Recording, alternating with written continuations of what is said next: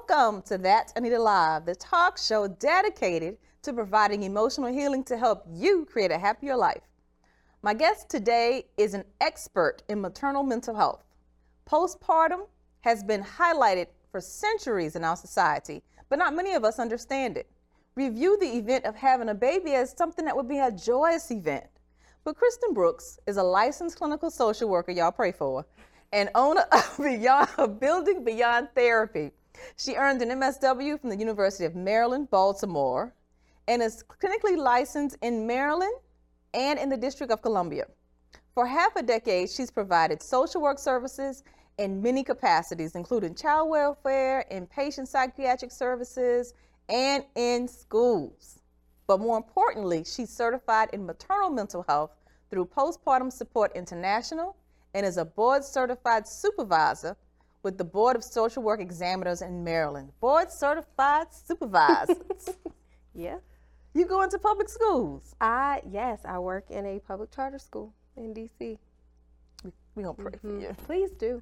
But let's start with the maternal do. mental health. Most of us would view having a baby as a very joyous event. Mm-hmm. But for the mom that is experiencing postpartum, first, let's start at the top with what is postpartum? So I guess we should actually take a step back. Okay. So when people think about postpartum, they strictly think about depression. Mm-hmm. But nowadays we kind of, we call it more perinatal mental health or maternal mental health because okay. depression and anxiety and psychosis all fall underneath of that umbrella. And it's something that doesn't just happen after the baby is born. Oftentimes the numbers are just as high during pregnancy as they are after a baby is born.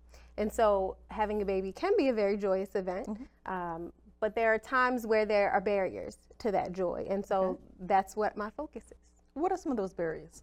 So some of those barriers could be, um, you know, it could be lack of support. It could be um, stress during the pregnancy.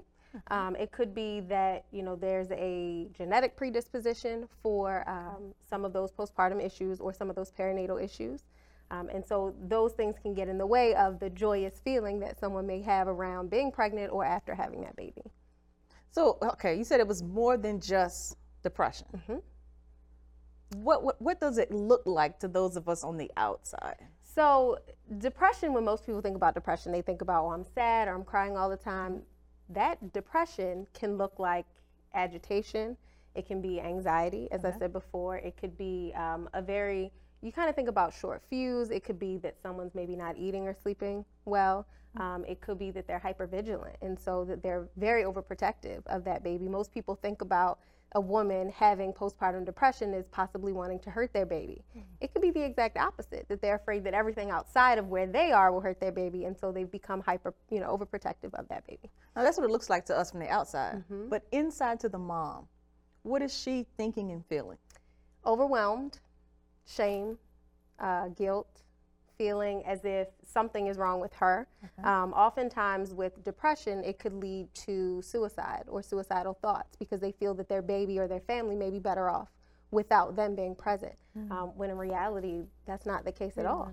Um, but it's it's very much an internal battle. It's it's something that is scary to share with others. Okay. Um, I myself struggled with postpartum anxiety after my second daughter, um, and I remember feeling like I was in a cloud.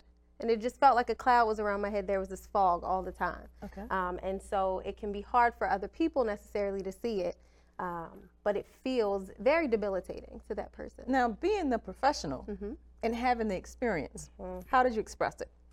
I denied it, actually. I was in denial, and it's funny because um, my husband, who is in computers and has no, like, interpersonal skill, um, she'll snap he, out of it. He well, he he was the one that came to me and said, okay. do you think that you have postpartum? And I was like, what are you talking about?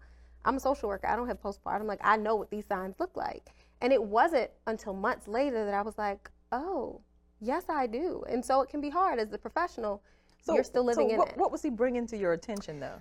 Um, so he, well, he said that, but he never really was like, well, this is why I think it. Um, but looking back, I recognized that I was very disconnected from my family. Like I, our second daughter was born early, um, and so I had a lot of that shame, a lot of that guilt. I felt like it was my fault, and I became very overprotective of her. When you said early, you mean? She was she was preterm. Well, so she was born five weeks early, so she was considered premature. Okay. Mm-hmm. Okay. So she spent some time in uh, the N I C U, mm-hmm. and so all of those things kind of compounded on themselves, as well as, as I mentioned before, having some issues during your pregnancy. And mm-hmm. I worked in a very stressful environment when yes, I was pregnant. You do. Um, well, actually, when I was pregnant, I wasn't working in a school. I was working in an inpatient psychiatric unit. And so that was very stressful. Okay, exactly. But they, they have some similarities. Absolutely. Absolutely. Um, and so that stress during my pregnancy. Okay, hold on. That mm-hmm. stress during your pregnancy mm-hmm. caused you to behave in what way?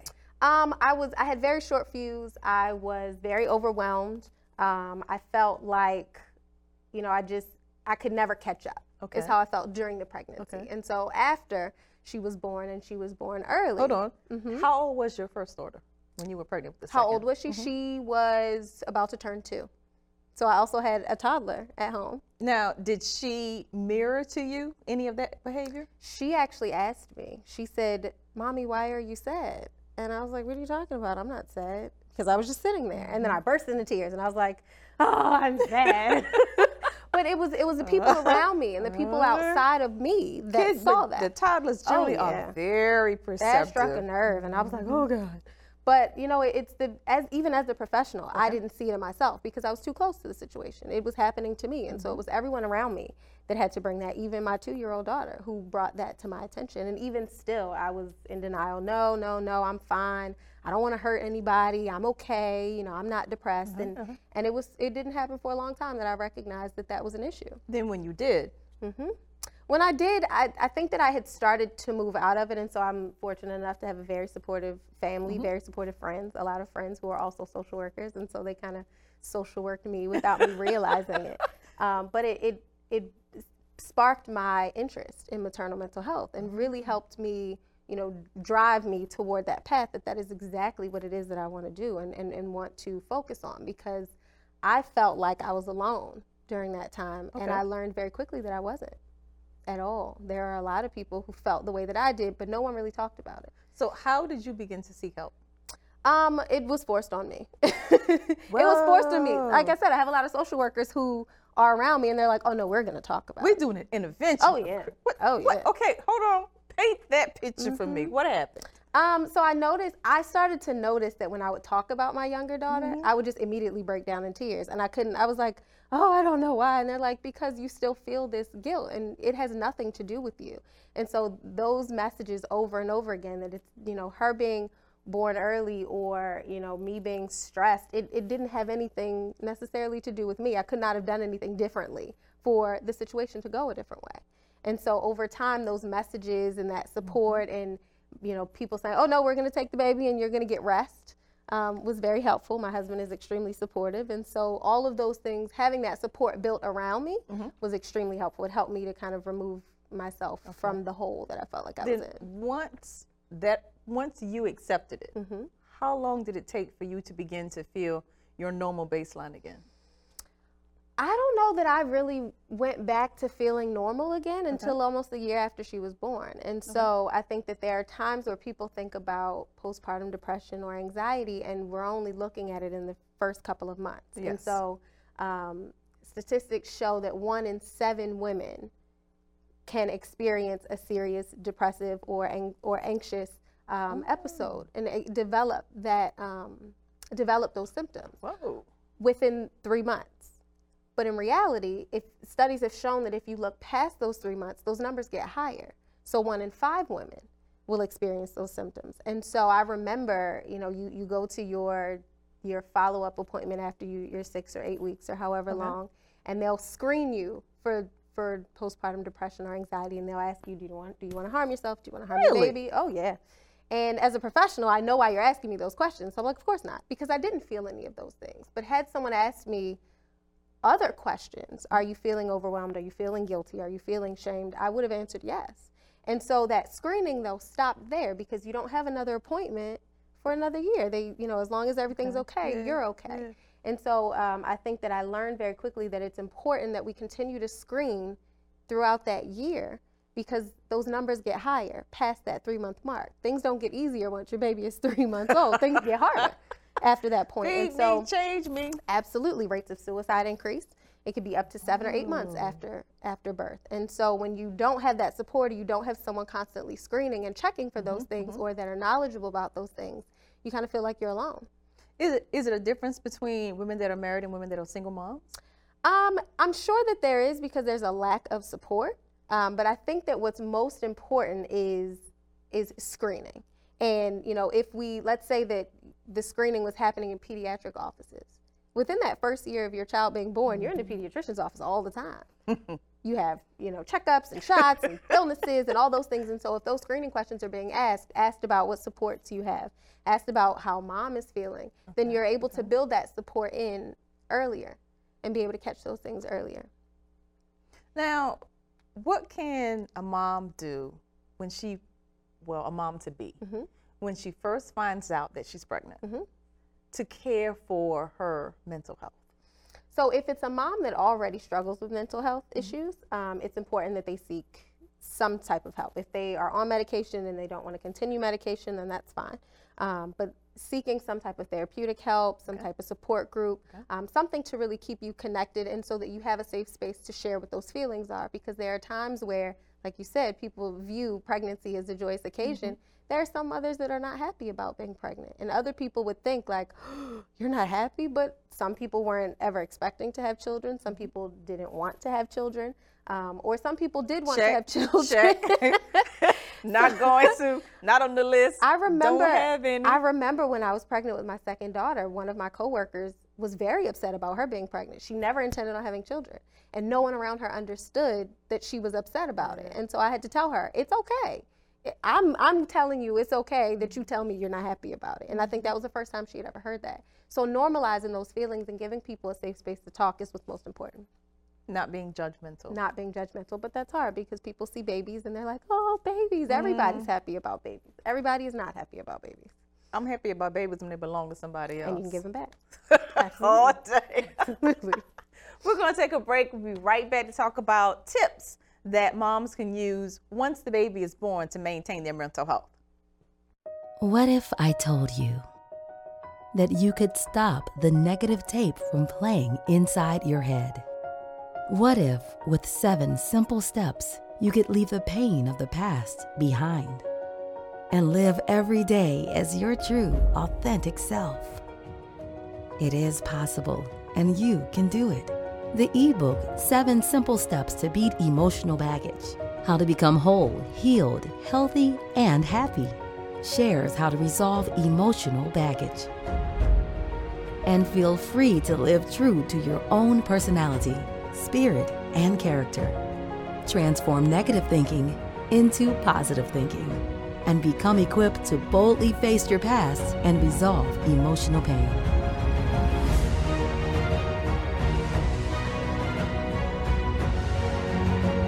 Get your free copy at thatanitalive.com slash ebook. We are here with Kristen Brooks talking about maternal mental health. What are some tips that once the baby comes that a mom can do to maintain or gauge her mental health so that if she needs that assistance, she can seek it? Well, the first thing is just to be honest about how you're feeling and not be afraid to tell anybody that you're feeling those things. Okay. I think oftentimes, Um, you know, I've heard from people that they're afraid to say that they're feeling overwhelmed or that they may be feeling depressed or anxious because they're afraid that someone's going to take their child, um, or that they, you know, really, mm-hmm, absolutely, or that they may be perceived as dangerous toward their child, because oftentimes people think postpartum and they think you automatically want to harm your child.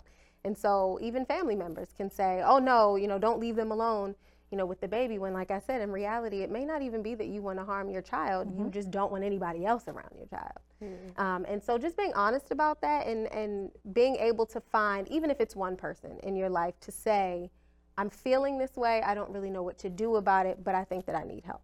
Um, but sometimes that can be hard when the shame and the guilt is there. Mm-hmm. And so I think that acknowledging that shame and guilt is the first thing that you need to do before you can really seek any help, or even saying, I'm feeling that, yeah, and now I need help, because you can't be successful moving forward until you recognize that. Until you're honest there. With yourself. Absolutely. Okay. Absolutely. The second thing is seeking that help. And so I think it's important to be mindful of your provider. Um, there are sometimes, like I said, pediatricians O B G Y Ns, okay. even mental health providers may not be as knowledgeable about maternal mental health and what that can look like. Um, and so finding somebody who can relate to what you're saying and mm-hmm. understands what that looks like, because unfortunately providers can be judgmental as well. Yes, yes. The next thing is really, really, really relying on your support system. And so I like to call it your tribe. Like, what does your tribe look like? Who are those people? Identify those people. Um, who can come and wash clothes for you? Who can come and cook meals for you? Okay. Who can come and watch your children for you? Even an hour. A, I mean, an hour break when you have children is essential. It can seem like a full day. Um, but having somebody that's going to come and they're going to, to kind of pull you away from that. Okay. I remember with my first daughter, my mother like kidnapped her a few weeks in, and she's like, no, I'm gonna take her and you're gonna take a break. And I was like, what are you talking about? Like, I didn't ask you to do that. And she's like, I didn't ask if you asked, I'm just gonna do it. But it was essential to me being able to still feel like myself. Mm-hmm. You know, as a mother, you you may lose yourself and you feel like, well, I'm only mom and I'm only wife, but you are still yourself, and you really can't help your children or help your family until you've helped yourself first. And you have those, you, you maintain your outside interests and your Absolutely. outside activities. Absolutely. It's like when you're on an airplane and they say put your mask on first before someone else's. Mm. It's important because you will pass out first. And so if I'm not healthy and I'm not whole, how can I expect to be help an, someone else. an efficient parent? Uh, how? Okay, so let's talk about some of the things that you've seen. Yeah. Working in Let's do schools first, mm-hmm. and then we'll do psychiatric wards, mm-hmm. and then we'll bring it back into the maternal mental health. So in working in schools, I've actually seen how um, a lot of children are negatively impacted by the mental health of their parents. And so more often than not in the school that I work in, it's in, um, in an urban area, it's in Washington, D C, and we do have a lot of single parents. We do have a lot of single mothers. We do have a lot of parents who have their own mental health issues. And so I can see where when those issues are not appropriately addressed, that it negatively impacts their, their children and their children's well-being and their children's mental health. And so it's extremely important that as parents, we are honest, mm-hmm. and that sometimes we just have to eat crow and take it and say, I'm afraid to step out and get help, but it's what I have to do in order to be an effective parent. Is that fear real? Oh, absolutely. That, that, that someone could take their child because they admit to having some difficulties? Absolutely. People see it on T V all the time. When I worked for child welfare, yeah. when I worked in child protective services, yeah. and I remember I would tell people like, oh, I work in child protective services, and they're like, you take people's kids. I'm like, no, I don't. That's not what I go to work to do. Yeah. I go to work to make sure people are safe.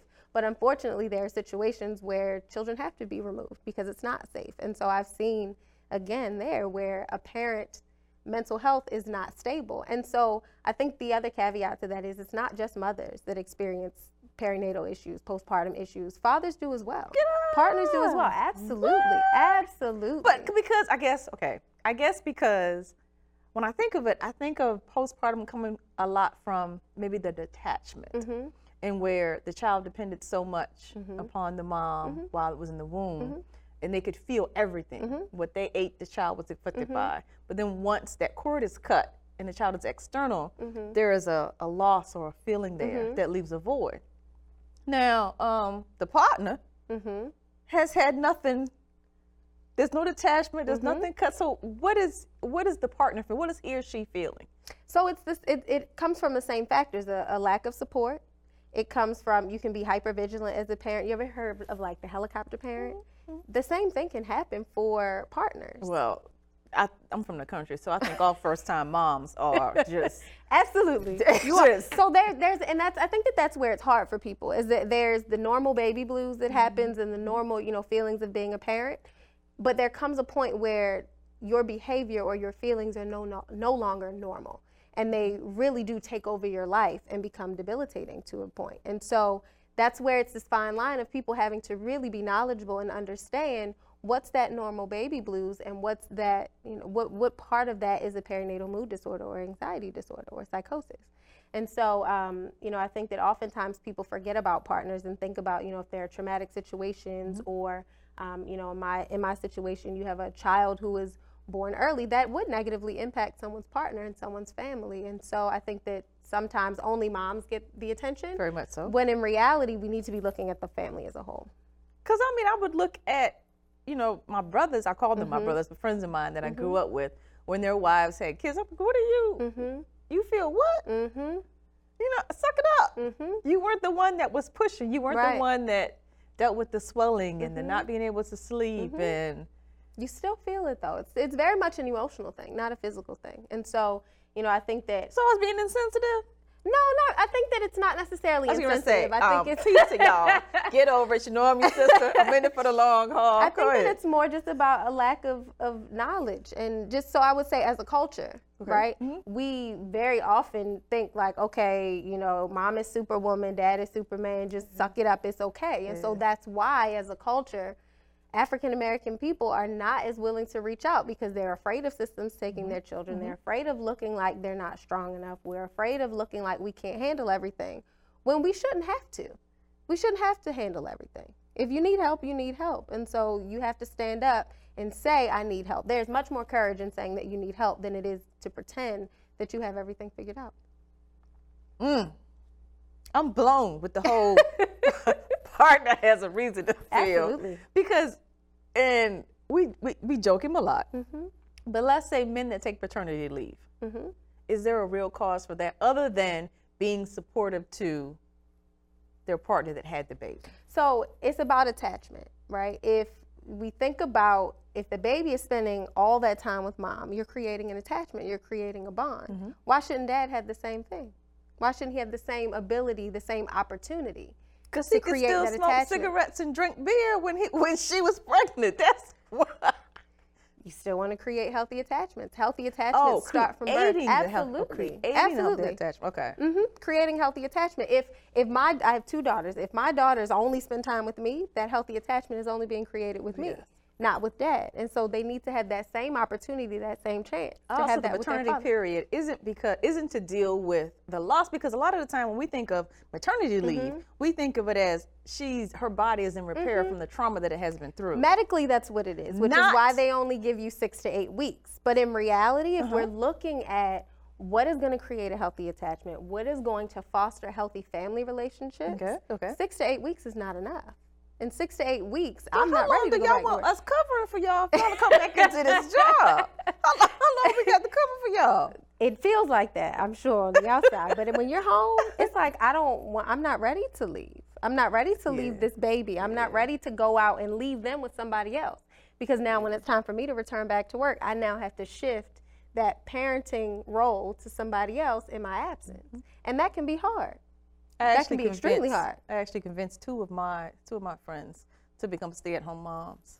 Don't we all wish we could? Once I broke down for them that they would just be paying daycare.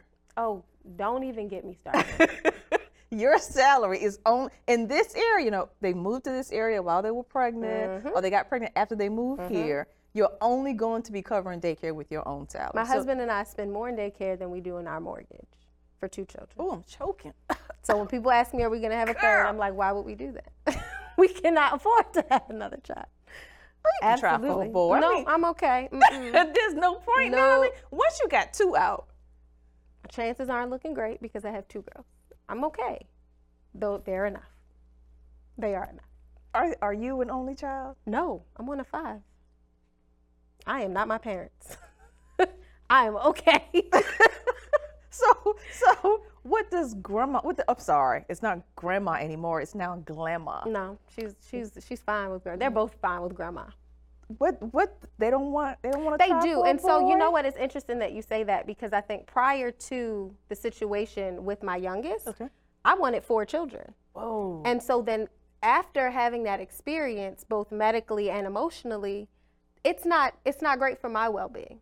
For me to have another child. Because now, I'm, I'm joking, you know, we're playing again. Back and mm-hmm. forth, but this happens to women every day. Absolutely, absolutely. Which also affects mental health. Mm-hmm. What is, what is, and and you can handle the response because mm-hmm. you know I'm just joking mm-hmm. you. What are some of the things that some of these mothers out here can say to people that are like, what, you only have one? How, why are you being so mm-hmm. selfish? So a lot of people internalize that because there are people who don't understand that they may have an internal struggle. There are some people who cannot have children. And so they'll get those Childless, questions all yeah, the time. Well, why don't you have kids? Or there are people who have experienced loss and people don't necessarily know. And so they're like, well, why don't you have children when you don't know that they've experienced miscarriages or they've had infertility mm-hmm. issues? And so all of this falls with falls underneath of the maternal mental health umbrella, in that it's all about education. It really is about educating people and understanding okay. that it's not just about somebody being sad. It's not just about somebody, you know, wanting to harm their child or wanting to harm themselves. It's a much larger issue that as a community and as a society, we need to pay more attention to, because there are moms everywhere. Mm. And so, if we're not healthy, how can our children and our families be healthy? So how would you educate us in the corporate environment to not do that type of shaming mm-hmm. to a woman who, now, I'm cool with it, mm-hmm. I can handle it. Because mm-hmm. once I put that draw on my desk for a college fund, mm-hmm. all that goes Absolutely. all that goes away. Absolutely. But for a mom that may be internally conflicted mm-hmm. because she only has one child, mm-hmm. and, you know, maybe she had siblings, she knew mm-hmm. what it was like, or vice versa, she was an only child and she didn't have siblings, so she wants to make sure. Mm-hmm. But she really deep down inside doesn't want another child. Normalizing, letting people know that whatever their truth is, is okay. My job is not to make other people happy. My job is to make myself happy, right? Mm-hmm. And so I don't have to please other people. Other people could think that I need to go and have more children. I'm all right with what I have, and I'm content with that. But I'm strong enough to be able to say that. Yes. And so it's because of the support that I have around me. It's because I've been able to work through whatever it is, you know, that I've had to work through. Mm-hmm. And so it is essential that people seek help.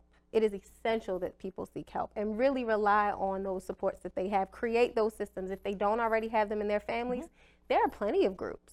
Seek groups, seek different, you know, colleagues, friends. Look for that support in your community. So, okay, let's break that down. Where in the community could they could they look for that support? Because you mentioned some groups. Mm-hmm. Postpartum Support International is a great website. Moms okay. um, twenty twenty is a great website. Hold on, you said Moms twenty twenty? Mm-hmm. twenty twenty Moms. What's that? Um, so it's their maternal mental health community support groups. They're all over the country. Okay. Um, Postpartum International is also, you can go on there. They mm-hmm. have um, like phone lines you can call. There are groups. There are events. Um, I think that there's a push now for for stronger maternal mental health support. Mm-hmm. And so the supports are there, they're growing, and I think that people just need to know that they're there in order to access them. Wow. It's a lot. Wow. A serious illness is nothing you should ever go through alone. If the people around you don't understand, or if they are not supportive, reach out to other circles of encouragers that have been through the same thing. And always remember, there's a therapist in your area that you can connect with to help you progress through your issues. Don't get stuck. To reach out to Kristen, visit building beyond therapy dot com. No matter what your issue happens to be, always consider yourself on the road to emotional healing. I'm Anita, your host. Be sure to check out that anita live dot com for where and when to see our next episode.